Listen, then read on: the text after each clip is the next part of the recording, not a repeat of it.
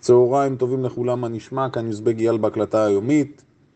ראשית, אני רוצה להגיד תודה לכל החברים שפרגנו על האתר שלנו שעלה לאוויר. מי שעדיין לא ביקר, הגיע הזמן לעשות את זה. גם ההערות שלכם, הערות באלף, הערות בעין, אנחנו מטפלים בזה. אז תודה רבה ושיהיה לנו בהצלחה. הלאה.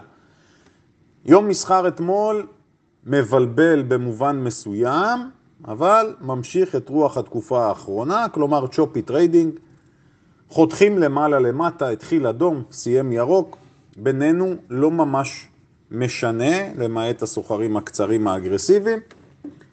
מדוע? אמרנו שהשבוע הנוכחי, עד ההודעה של ה-FOMC של פאוול לגבי הריבית, זה הזמן שאנחנו נקבל כיוון משמעותי.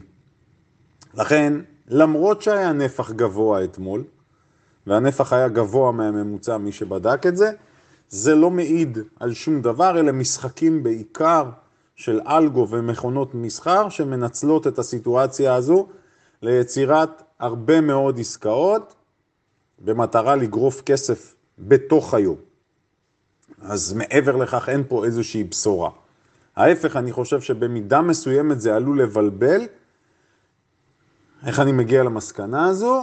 הרבה מאוד חברים מחכים עכשיו, כי הם רואים ירידות גורפות במניות רבות, ואתם יכולים לראות גם, הדיאלוג בקבוצות הוא כזה, מה דעתכם על זו, מה דעתכם על זו, האם צים שווה קנייה, האם NVDA שווה קנייה, AMD, האם מייקרוסופט וכולי, בטח במניות הצמיחה. אנחנו רואים את זה, עם הסיניות שעוד מעט נדבר. אז זה רק מבלבל יותר, ופה אני חייב רגע למקד את כולם. תראו, אנחנו בקבוצות, כל אחד אומר את דעתו, אין פה שום ייעוץ, כל אחד עושה מה שהוא מבין ויודע. אממה, יותר ויותר אני שומע מחברים שלפחות ממה שאני מדבר איתם, הם מאוד מתעניינים בתחום, אבל הם מבצעים את הפעולות שלהם בצורה לא סדורה. ואין להם איזושהי מתודה וטכניקה ברורה. עכשיו, ופה אני אגיד משהו שזה עלול לבלבל, אבל ננסה לפרק את המוקש. באופן עקרוני, כאשר מחיר של מניה יורד, זה יכול להוות אה, צ'אנס או איזושהי הזדמנות לרכישה במחיר אטרקטיבי יותר, כאשר אנחנו מבינים שהמגמה הראשית, כלומר הכיוון הכללי של המניה, הוא עדיין כלפי מעלה.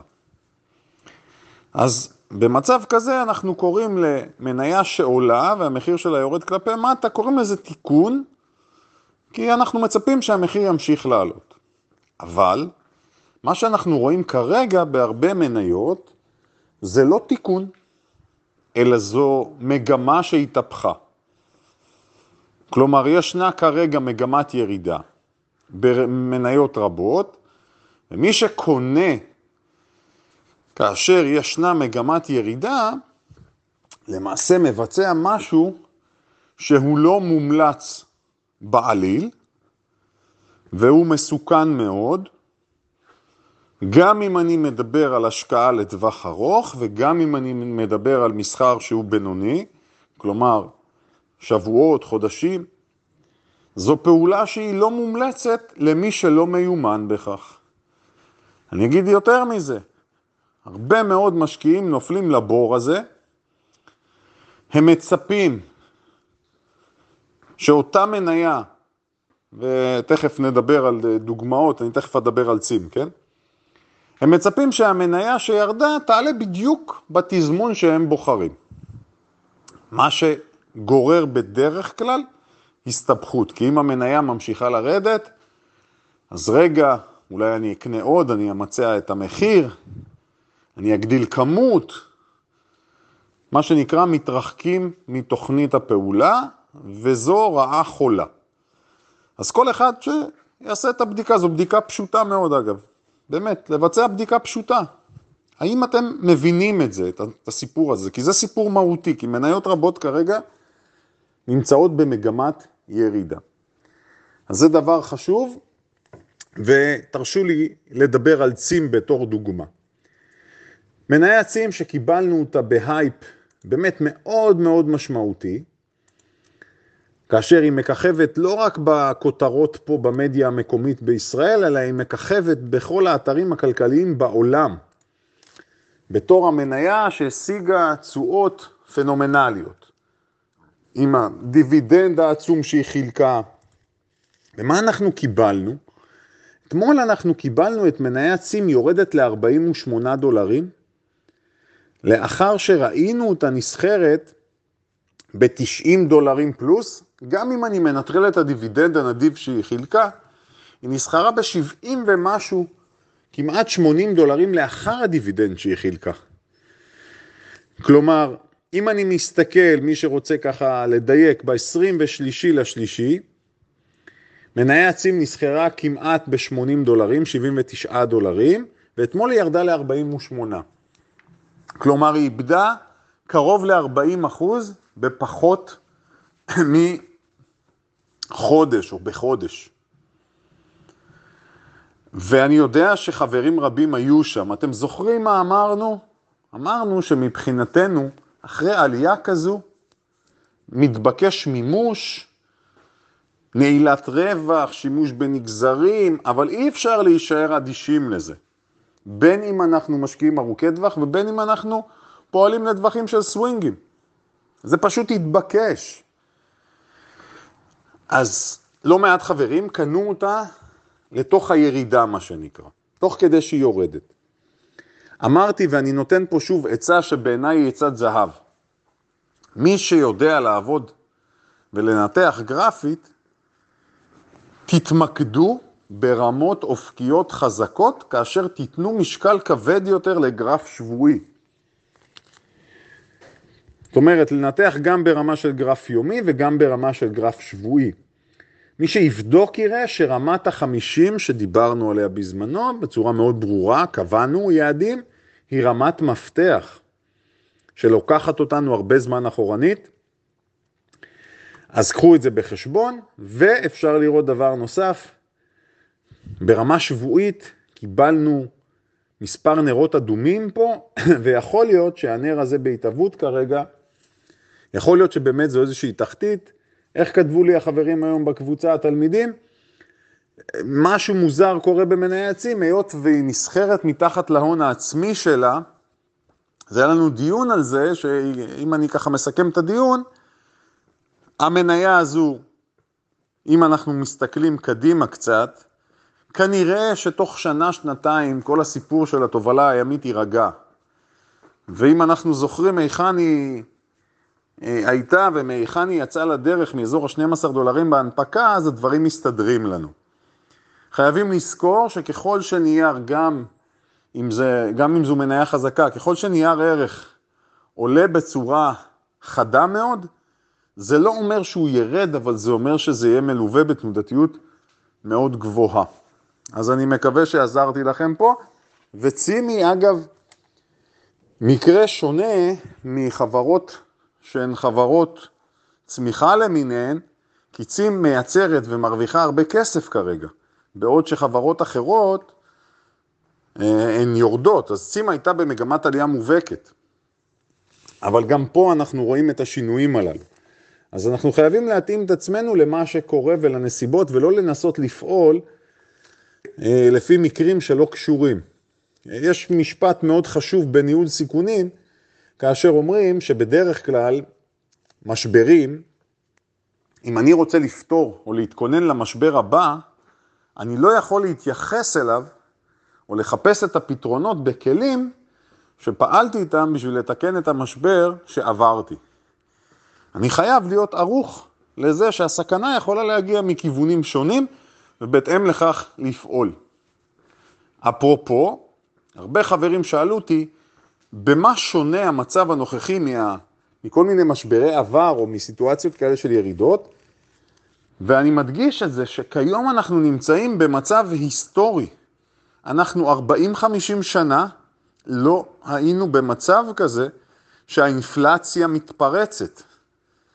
וכפועל יוצא, הריבית עולה והמתווה גם מתחזק של העלאת הריבית. כלומר, זו פעם ראשונה מזה שנים רבות שלפד ולממשל אין את האפשרות לפתור את בעיות הבורסה או המשק באמצעות שפיכה של כסף והזרמת נזילות. וזו סיטואציה לא מוכרת, ולכן זה לחלוטין טורף את הקלפים. אני אתמול הייתה לי, היו לי מספר שיחות, אחת השיחות דיברנו על הנושא הזה ואמרתי, עם כל מה שאני אומר עכשיו, כולנו מבינים שביידן נמצא בשפל מבחינת פופולריות ואהדה בארצות הברית ומחוצה לה. לכן זה הופך לעוד יותר משמעותי, כי אם הוא ייתן לבורסה לרדת, מי בכלל יכול לחשוב על איזושהי אהדה כלפיו? אוקיי? Okay? אז האם יש לפד ולממשל עוד שפנים בכובע? אנחנו נגלה את זה, לא ייקח הרבה זמן. הלאה. הסיפור של טוויטר, תראו, מאסק בגדול אומר, אני בעד חופש הביטוי, ואמרנו שמאסק בתפיסה שלו הוא קיצוני לטובת העניין הזה, אני לא אגיד אנרכיסט, אבל מה שנקרא ליברטיאן בתפיסה שלו. עכשיו, הוא לא עושה את הפעולה הזו בטוויטר, הוא לא עושה את זה בכדי להיות עכשיו אביר אה, חופש הביטוי. יש לו פה כוונות נוספות, אני בטוח שהוא, אם העסקה תושלם, ופה חשוב להגיד, יש מחיר 54.20, יש הסכמה של בעלי המניות, אבל צריך, זה צריך לעבור את האישור של הרגולטור גם. אה, ולכן, אה, מה שקורה במצבים כאלה, מחיר המניה מטפס עד למחיר העסקה, בכפוף לזה שהתאריך מתקרב. זאת אומרת שאם נניח יהיה תאריך של עוד חודשיים, אז אנחנו נצפה לזחילה איטית כלפי מעלה של טוויטר לשם. שאלו שאלה מעניינת, האם המחיר יכול לעבור, האם מחיר מניית טוויטר יכול לעבור את המחיר של הרכישה? כן. במיוחד זה קורה כאשר רוצים לעשות מניפולציות על כל מיני סוחרים שמנצלים את המצב, הרי במצב של מחיר ידוע מראש, יש גופים שמתכנתים את מכונות המסחר לעמוד גם בצד הקונים וגם בצד המוכרים, עם כמויות מאוד גדולות ולייצר מאות, אלפי, עשרות אלפי עסקאות עם uh, רווחים מאוד מאוד קטנים. אז לפעמים קוראים לזה ווש, שטיפה, מעלים את המחיר מעל כדי לנער את אותם גופים ולייצר להם הפסדים כדי שיאלצו אותם לסגור את העסקאות מהר, אז לכן כן יכול להיות מצב שהמחיר יעבור, זו הערת אגב. כשמנתחים את הפרופיל העסקי של טוויטר, טוויטר, תחשבו שהונפקה לפני שנים, נדמה לי ב-2013, משהו כזה, אה, משהו פלוס מינוס, כן, אל תתפסו אותי בדיוק, אחרי פייסבוק היא הונפקה, פייסבוק הונפקה ב-12, היא רק עכשיו עוברת לרווחיות, הרווחיות שלה מאוד נמוכה, בערך 80-85% מההכנסות של טוויטר מגיעות מפרסום, החלק הנותר מגיע ממכירת הדאטה של המשתמשים שלה לכל מיני חברות, אז עכשיו טוויטר עומדת להפוך לרווחית ממש בשברירים. אני בטוח שמאסק יש לו בשרוול יופי של תוכנית, והוא הולך לגרוף ממנה הרבה מאוד כסף, כי לטוויטר יש מאות מיליוני משתמשים. רק אחריו עוקבים בטוויטר נדמה לי 80 מיליון, משהו כזה, ולטוויטר יש 300 ומשהו מיליון משתמשים. העניין שהוא מייצר יגביר עוד יותר את כמות המצטרפים?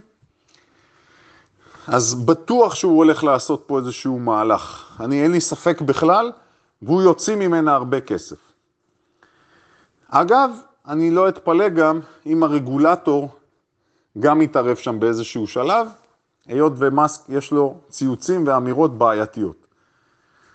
אפילו דונלד טראמפ עם הרשת המתחרה שלו טרוף, אה, מפרגן לו ואומר שהוא שמח על המהלך, אבל הוא בעצמו לא עומד לחזור לטוויטר. נזכיר שבין הסיבות לפעולה של מאסק, כל מיני צנזורות והתנהלות, נקרא לזה ממש לא חופשית, חסמו את טראמפ, אבל מצד שני אפשרו לאיראן ולעוד כל מיני חבר'ה כאלה, דיקטטורים למיניהם, או משטרים אפלים לפעול שם, אז יש היגיון. אני מזכיר גם בפייסבוק, יש טענות קשות לגבי מה שהם עושים שם, הנדסת תודעה וכולי. אגב, אני מסכים מאוד עם זה, עם זה שפייסבוק באמת מבצעת את זה, ולא רק היא. אה, בזמן, אז טראמפ אומר, אני לא אחזור לשם. שימו לב שבינתיים DWAC, הספק ש... של טראמפ, הוא יורד בצורה חדה. אני מזכיר, הוא ביקר כמעט ב-100 דולרים, כרגע נסחרת ב-36-37 דולרים. עוד דבר מעניין כדאי לשים לב, טסלה אתמול עמדה במקום. היו משקיעים שחשבו שאולי לצורך מימון העסקה הוא ימכור מניות בטסלה, בינתיים הודיעו שהכסף לא יגיע משם, יש קשר אבל בין הדברים. אוקיי? האם יש פוטנציאל כרגע בטוויטר? אני לא רואה פוטנציאל כרגע. מיותר להתעסק איתה לדעתי, למי שמחפש איזשהו upside של, לא יודע, 4-5 אחוז. לא חכם לדעתי.